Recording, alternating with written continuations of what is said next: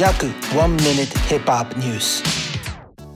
9月13日にニューヨーク州のMoMA美術館で開催された2021メット柄のレッドカーペットでラッパーのキッド・カディを見逃すことは容易ではなかった。それは彼の髪の毛がネオンカラーの緑色であったからではなく、両目の周りに黒いアイライナーを入れてたからでもなく、はたまたシャワーカーテンのようなスカートを履いていたからでもない。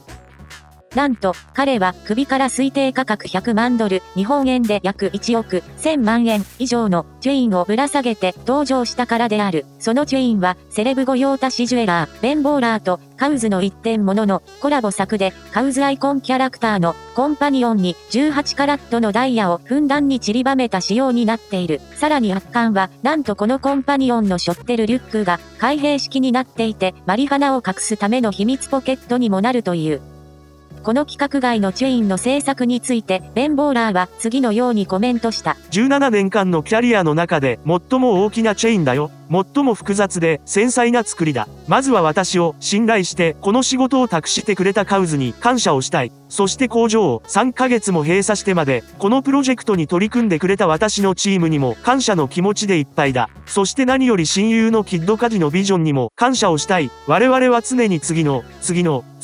レベルへ挑戦している。ベン・ボーラーとキッド・カディがチェインなだけにリンクをしたのは今回が初めてではなく、昨年ボーラーはカディの誕生日に村上隆にインスパイアされたネックレスを制作しており、さらにその前にもカディのBAPEキャラクターをモチーフにしたペンダントチェインをデザインしている。今回のカディがこの100万ドルのチェインを一括で購入したのか、もしくは話題作りの一環でレンタルで着用したのかは不明だが、ボーラー曰く、このチェインには160万ドル、日本円で約1億8000万円のオファーもあったが、それは断ったと付け足した。